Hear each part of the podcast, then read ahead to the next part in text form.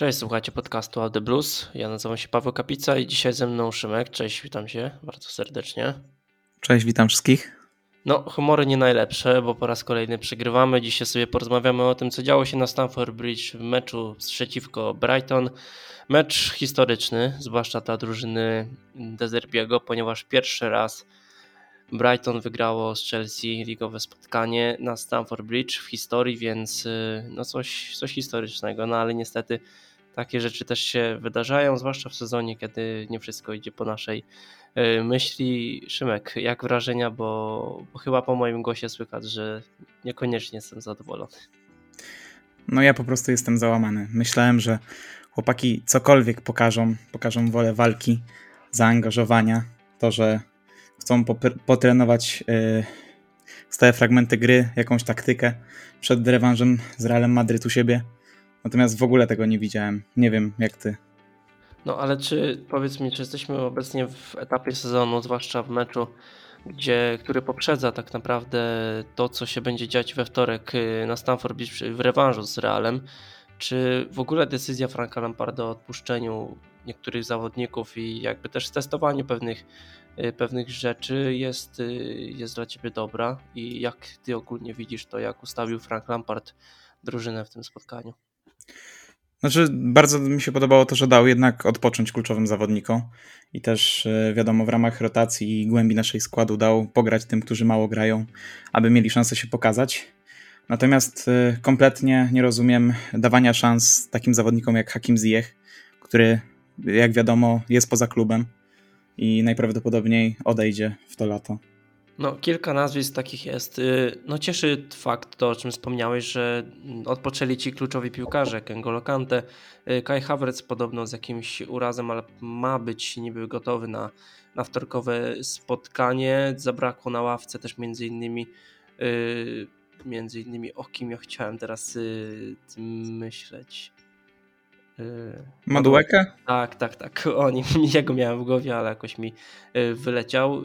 Reece James był na ławce, on, on wszedł w, w tym spotkaniu.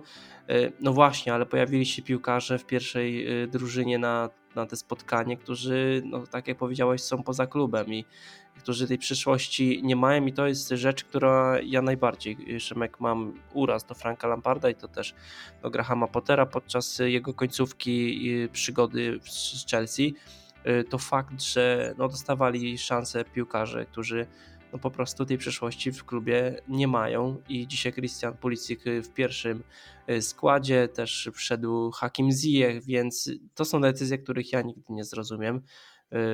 Nie rozumiem pchania na siłę tych dwóch piłkarzy do gry, ponieważ no, kompletnie nic nie dają. No, dzisiaj Christian Pulisic absolutnie, nie wiem, szczerze poza tym słupkiem, to, to ja nie wiem, czy, czy bym powiedział, że, że Amerykanin był dostępny i że, że w ogóle grał w tym spotkaniu. Nie wiem, jak, jak ty patrzysz na, na występ Pulisic'a i ogólnie naszej ofensywy, bo obok piłkarskiego LeBrona Jamesa grał również Mudryk i Raheem Sterling.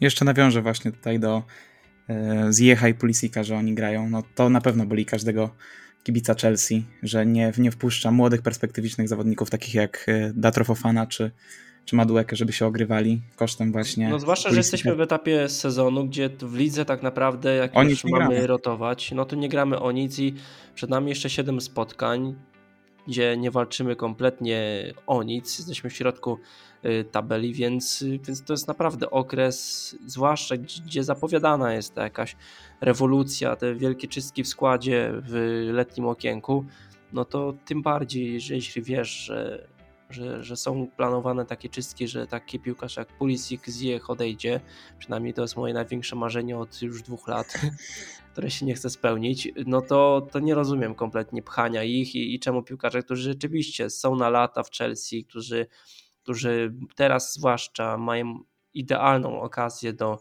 do zgarniania darmowych minut bez jakiejś większej presji. Nie rozumiem, czemu, czemu taki Madueke i czy Fofana nie są dostępni na taki mecz. Nie wiem, ale tak no wracając, bo ci przerwałem do, do tego, jak spisali się nasi ofensywni piłkarze, no nawet w porównaniu do tego, co widzieliśmy z Realem Madryt, gdzie, no, gdzie tej ofensywy nie było. No dla mnie tutaj też ofensywy nie było, może poza yy, Mudrykiem, który wiem, że ty go hejtujesz, ale według mnie dzisiaj coś pokazał i udowodnił, znaczy, że jednak... Nie, że hejtuję, uważam, że, że takie też gadanie na jego temat, że, że to jest przyszły zwycięzca złotej piłki i tak dalej, niepotrzebnie mu daje presję i no, on potrzebuje czasu, wiadomo, że to jest na razie taki jeździec bez głowy, nie, nie zachwyca, ale to też y, jestem świadom tego, że, że najlepsze przed nim i, i że po prostu jak, jak każdy chyba nowy nabytek Chelsea wszedł w okresie, gdzie, gdzie niekoniecznie jest to najlepszy okres dla nowego piłkarza. Znaczy Mudryk sam powiedział, że lubi presję. W wywiadzie chyba podaje, że dla Zoria Londońsk, nie wiem czy dobrze to wymówiłem, ale chyba tak, chyba t- temu właśnie y, źródło udzielił y, wywiadu, że, że lubi presję i nie będzie poprzestawał na tym, na czym teraz jest i będzie chciał się cały czas rozwijać. Także tutaj kończąc z Mudrykiem, chciałbym przejść do Rahema Sterlinga, którego według mnie, ja go nie widziałem, po prostu dla mnie był niewidoczny, tak samo jak Pulisic. To po prostu dla mnie kryminał, że, że taki, taki występ tutaj zaprezentowali przed nami dzisiaj. No teraz wiadomo, może z taką taktyczną, yy, z taktycznym spostrzeżeniem. Ja kompletnie nie rozumiem występu yy, Rahima Sterlinga na, na środku ataku, yy, kiedy wiemy jak gramy, jak za Franka Lamparda. Ta gra nie opiera się na jakiejś układance, jakiejś klepce na jeden, dwa kontakty, tylko przeważnie podanie do, do boków, próba wrzutki, czy to dołem, czy, czy górą, a jeśli wrzucamy górą, a przeważnie tak jest, no w polu karnym jest Raheem Sterling i ile on ma wzrostu, nie, nie wiem teraz, na szybko nie sprawdzę, ale, ale nie, jest nie jest za wysoki. No nie jest najwyższy, no to ja kompletnie nie rozumiem, czemu Raheem Sterling jest w ogóle próbowany na, na środku ataku, zwłaszcza kiedy gramy w taki sposób, sobie tak spojrzałem, no sto siedemdziesiąt dwa centymetry wzrostu, no to nie jest najwyższy piłkarz, jaki jest dostępny, więc trochę tego, trochę tego nie czaję. Moim zdaniem ograniczamy bardzo to, co Raheem Sterling nam może dać. Wiadomo, że, że, że sam z siebie dużo nie daje, ale mówię, to połączenie stylu gry, jaki preferuje Frank Lampard, jeśli na razie jakiś ma, bo, bo ciężko to widzieć, no ale, ale te wrzutki na, na Rahima Sterlinga, no to fatalny pomysł moim zdaniem, zwłaszcza w pierwszej połowie była taka akcja, gdzie no znalazł się w dogodnej sytuacji, żeby strzelić głową yy, reprezentant Anglii, były piłkarz Manchesteru City, ale, ale no cóż z tego, no to nie jest piłkarz urodzony do gry głową, to nie jest piłkarz, który ma też warunki do, do tego, więc to jest takie ograniczanie kompletnie potencjału jednego piłkarza, ale też potencjału całej drużyny, która, która no jakby może i pomysł być, może nawet dobra wrzutka się, się zdarzy, ale no, no ciężko, żeby przy dobrej wrzutce znalazł się w polu karnym człowiek, który, no, który w porównaniu z Dunkiem czy Websterem, którzy są ogromni, no to nie ma, nie ma kompletnie szans w takim, w takim starciu. Ja sobie patrząc na to, jak Szymek grała, grała Chelsea w ataku, no ja widzę kompletny chaos. Ja widzę to, co powiedział Frank Lampard w wypowiedzi pomeczowej, że, że tej drużynie dzisiaj zabrakło kompletnych podstaw, jeśli chodzi o piłkę nożną, że zabrakło tu chęci walki, chęci, chęci biegania, bo, bo to, co Chelsea charakteryzowało przez długi okres czasu, nawet wtedy, kiedy niekoniecznie byliśmy najlepsi, no to to, że ta drużyna zawsze miała charakter, ta drużyna zawsze miała mental, zawsze biegała za, za dziesięciu, a teraz... no ciężko jest, żeby nawet do, do podania podszedł jakiś piłkarz, jest czekanie, czekanie na to, co, co ktoś zrobi, no nie możemy chyba grać w taki sposób, że, że Enzo czy Gallagher ma piłkę i, i czekamy na to, co, co magicznego wymyśli. Dla mnie w ogóle ciężko jest ich nazwać drużyną w tym momencie, bo nie prezentują się tak jak, tak jak powinna grać drużyna i nie stoją jeden za wszystkim, wszyscy za jednego, są po prostu zbieraniną gwiazd i, i nie potrafią się w tym odnaleźć. No, no na razie, no, no, dokończ. No, odnosząc tutaj do gry głową i próbowaniu na Rahima Sterlinga, no, y, trzeba jeszcze umieć dograć głową. Przypomniała mi się sytuacja Pulisicia, y, Pulisika z pierwszej połowy, gdy dograł, na, dograł dośrodkował na Sterlinga, a miał po prostu świetne, mógł świetnie podać do, do Mudryka, który miał dogodną pozycję, aby oddać strzał. Także no, Pulisic trzeba, to, powie... trzeba to robić z głową po prostu. Christian Pulisic w pierwszej połowie miał fantastyczną okazję, żeby się pokazać i, i pokazał się jeszcze lepszej strony. Tutaj mówię oczywiście z sarkazmem, bo nie wiem, czy pamiętasz tę, tę wrzutkę z prawej, z prawej strony, gdzie no, przy nim tak naprawdę dwa trzy metry obok było trzech piłkarzy Chelsea. Dograć prosto po ziemi, mocno czy, czy lekko, naprawdę mogłeś miałeś trzy opcje do wyboru. A on dośrodkował górą, nie wiadomo gdzie, ta piłka przeleciała przez całe pole karne. No, jeździć bez głowy to, to nazwać jedno, no, a, a drugie no to, to dośrodkowanie chyba pokazało, że, że, że Christian Pulisic nie wiem co robi w pierwszym składzie, nawet jeśli oszczędzamy tych, którzy mają dokonać cudu we wtorek, no to no to nawet jeśli rotujemy, to Christian Pulisic nie może być w pierwszym składzie, tak samo Hakim Ziyech nie może wchodzić z ławki i, i szukać w tym piłkarzu, w tych piłkarzach, w tej, tej dwójce, szukać nadziei na, na, lepsze, na lepsze jutro, na, na lepsze wyniki, bo to jest moim zdaniem szukanie, szukanie czegoś, czego nie ma.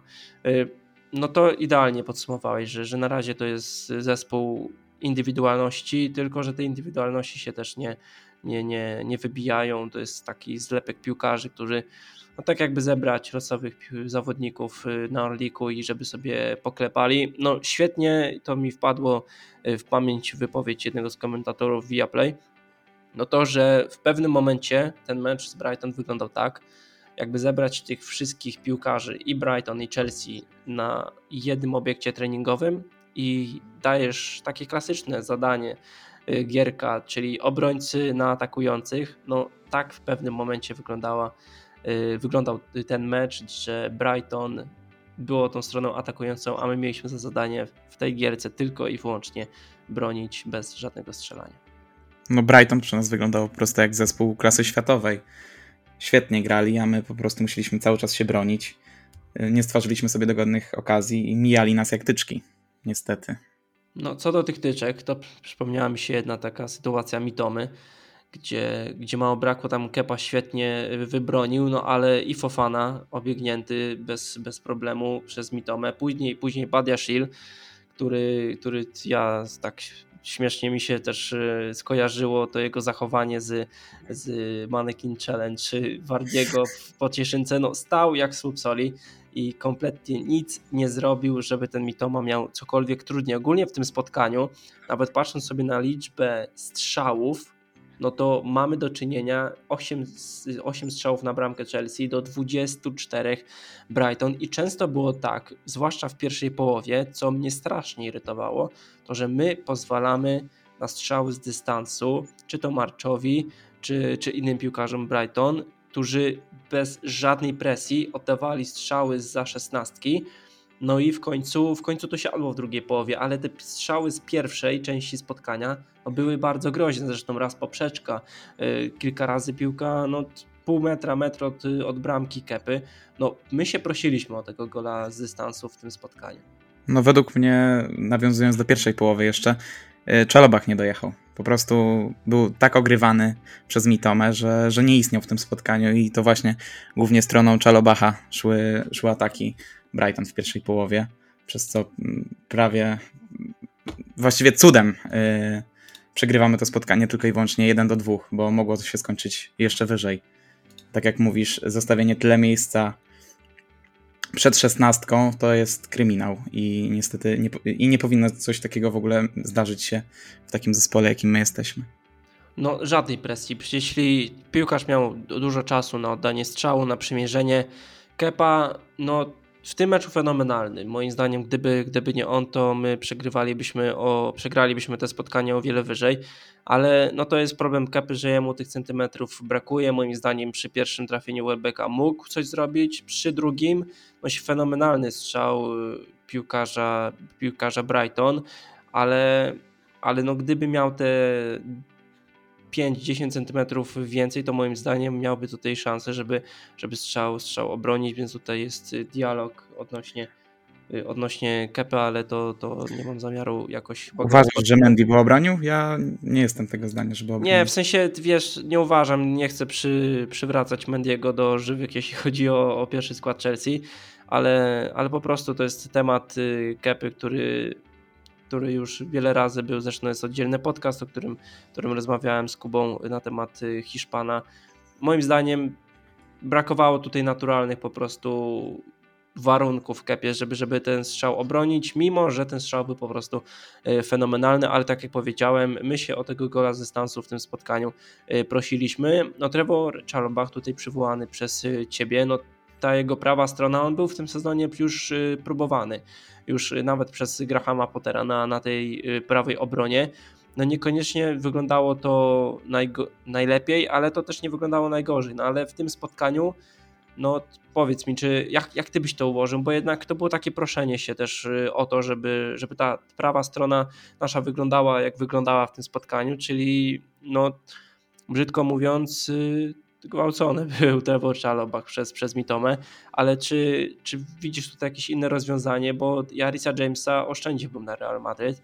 No, wrócił na ławkę César Azpilicueta, ale z tej dwójki César Azpi, Boże, César Azpi, yy, Azpilicueta, Trevoh Chalobah, na kogo byś postawił, wiedząc, że Chalobah już te lekkie doświadczenie na tej prawej stronie miał? Dałeś mi naprawdę ciężkie pytanie, bo nie wiem właściwie, czy Azpi poradziłby sobie lepiej.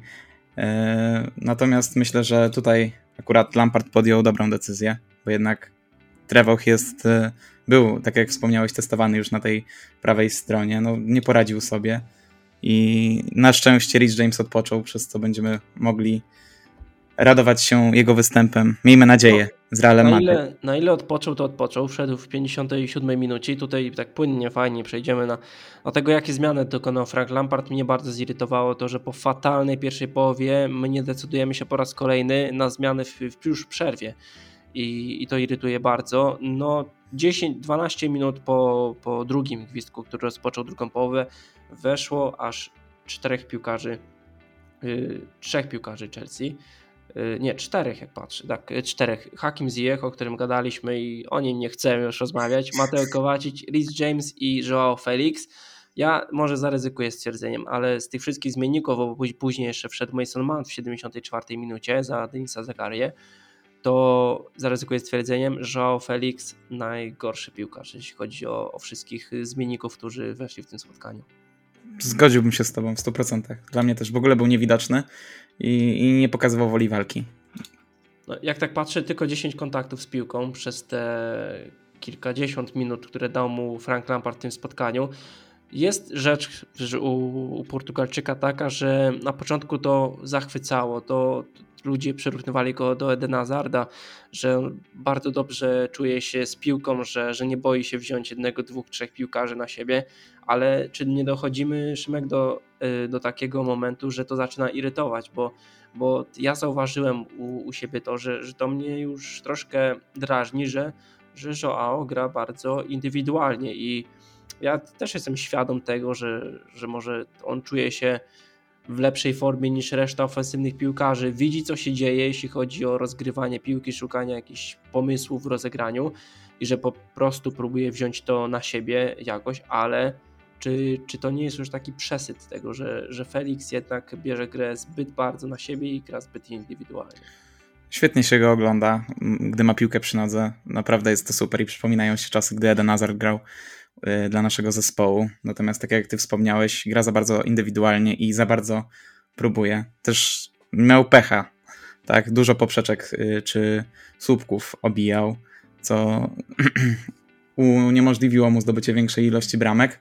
No pech pechem, ale to też w niektórych sytuacjach mógł spisywać się o wiele lepiej, nawet w tym spotkaniu z Realem Madryt środowym, no wtedy, bo nie, no nie mieliśmy nawet okazji rozmawiać sobie na temat tego, tego spotkania, teraz nie będziemy o nim gadać, ale tak zahaczymy, że, że ta pierwsza sytuacja, ta, ta świetna kontra w, w tym pierwszym meczu z Realem, no João Felix, no tam czy też analizowali niektórzy eksperci, że, że tam zabrakło po prostu instynktu takiego typowego napastnika, że tam wystarczyło jakoś przeciąć, przeciąć linię, yy, linię biegu obrońcy Realu, chyba Militao to był, I, i jakoś by to lepiej wyglądało, więc João Felix pech pechem, bo racja, tutaj te poprzeczki, słupki, nie sprzyjało mu to wszystko, ale jednak też ma trochę za swoje za uszami i ta taka to D N A napastników Chelsea mu, mu przeszło, że po prostu tych sytuacji nie wykorzystuje. No oczywiście, że tak. Wiadomo, zachwycamy się jego grą z piłką, natomiast jeżeli nie będzie strzelał bramek, to ja osobiście nie wykupywał go, nie wypu- wykupywałbym go za taką astronomiczną kwotę, jaką Atletico za niego żąda. No, temat jego wykupu i tego, czy się na to zdecydujemy, to, to pewnie kwestia już końca sezonu i wtedy też pewnie nagramy podcast taki podsumujący sobie jego występ na, na Stamford Bridge przez to wypożyczenie i, i sobie odpowiemy na pytanie, czy warto, czy nie. Szymek, przejdźmy sobie już do, do meczu wtorkowego z Realem. Dla mnie bardzo ważnego, bo to będzie mój pierwszy mecz na Stamford Bridge, więc nie powiem, jestem trochę podekscytowany, ale też lekko zbity z tego, z tego wszystkiego przez środowy mecz. No ale patrzymy sobie na, ten me- na to spotkanie. Widzimy, że Frank Lampard dał odpocząć kluczowym piłkarzom. Miejmy w głowie, że, że Kai Havertz będzie dostępny na ten mecz. I jak ty byś ułożył, ułożył drużynę właśnie na rewanżowy mecz z Realem, gdzie chyba oczekujemy cudu? Oczywiście oczekujemy cudu. Jak ja bym ustawił? Na bramce, Tam, wiadomo. Na bramce Kepa. Tutaj Kepa, tak. Yy, trójką obrońców bym zagrał. Zagrałbym Fofaną. Nie wiem, czy Koulibaly jest dostępny. Nie, nie. Koulibaly tutaj Frank Lampard w, w konferencji przedmeczowej do tego spotkania powiedział, że i z Brighton i, i z Realem Koulibaly nie zagra. To jest kwestia tygodni, a nie, nie dni raczej. Tylko powrotu. No to tutaj sprawa mi się komplikuje niestety. Też nie wiem, czy Thiago Silva będzie dostępny, chociaż już trenował z drużyną, także jego bym widział, bo z nim nasza obrona wygląda fantastycznie. To mamy dwójkę. Jeszcze jeden. Tutaj miej w pamięci, że jednak Ben Chilwell nie, nie zagra przez czerwoną kartkę, więc tutaj ktoś te lewe wahadło musi obstawić. Zgaduję, że to będzie Kukureya. Tak, też mi się tak wydaje. Przechodząc dalej, to pomoc... No, ale tutaj truje jeszcze, jeszcze trzeci, yy, Trevoh Chalobah. Jak myślisz, czy, czy on zagra w tej trójce, czy, czy jednak yy, powrót może Azpilicuety, nie wiem jak, jak ty to widzisz, bo jednak brakuje nam Koulibaly'ego, z tej trójki też wypada Trevoh Chalobah, jeśli stawiamy na niego na, na wahadle, no ktoś tę trójkę musi uzupełnić i czy to... Nie, Chalobah według mnie nie dowiezie, jednak yy, wiem, że to zaboli niektórych, ale yy, ja bym przesunął Jamesa na prawego środkowego obrońcę, a na wahadle, żeby zagrał ktoś inny. No właśnie, to pytanie kto? Ruben, Ruben Loftus-Cheek możliwe, że nie zagra. On ty, miał jakieś problemy z plecami i dlatego też nie zagrał, nie miał szansy zagrania w tym spotkaniu, więc tam się ogranicza po raz kolejny prawa, prawa strona. Powiem ci, naprawdę ciężko. Mm. No nie wiem, Sterling na prawej stronie, ale to chyba też nie, nie, nie zadziała dobrze. Ja powiem tak, żeby tutaj bardzo chciałbym Reece'a Jamesa na, na, w tej trójce, wiedząc, że nie ma Koulibaly'ego, ale też bałbym się Chalobaha stawiać w tej trójce, ja bym z niego zrezygnował. Dałbym Azpilicuetę na do tej trójki i Reece'a Jamesa, tak żeby po prostu ta dwójka się uzupełniała. Nie chciałbym rezygnować, wiedząc, że jesteśmy dwa zero do tyłu z, z możliwości ofensywnych Reece'a Jamesa. Wierzę, że, że też jest w stanie ograniczyć tę stronę Viniciusa. Ale myślisz, że Aspi dowiezie, jak nie grał tyle czasu?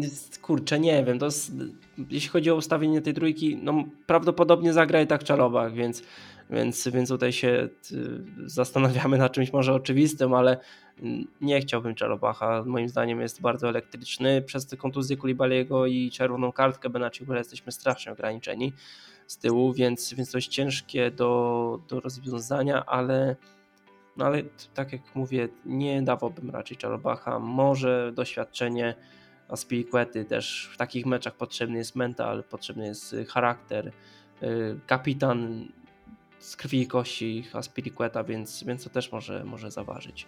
Więc, no ale dobra, nie, to jest ciężkie do, do rozwiązania. Patrzymy, patrzymy dalej, jak, jak ustawiamy środek pola. Enzo, Kanté, Kovačić. Ta trójka, czyli dwójka z przodu. Tak jest. I dwójkę z przodu. Chodzi ci o zawodników ofensywnych, no to tak. Kai Havertz niestety, nie ma chyba nikim innym zagrać. I Mudryk. Czyli rezygnujesz z João Felixa. Tak. Widzisz. Ja, ja powiem tak, ja... Zrezygnowałbym z trójki, z trójki w środku, moim zdaniem Kovačić nie dowozi ostatnio. Kanté, Enzo tutaj przy, nawet przeciwko tak fenomenalnemu środku pola Realu Madryt postawiłbym na tę dwójkę, bo nawet z tą trójką my kompletnie nie jesteśmy w stanie opanować środka pola.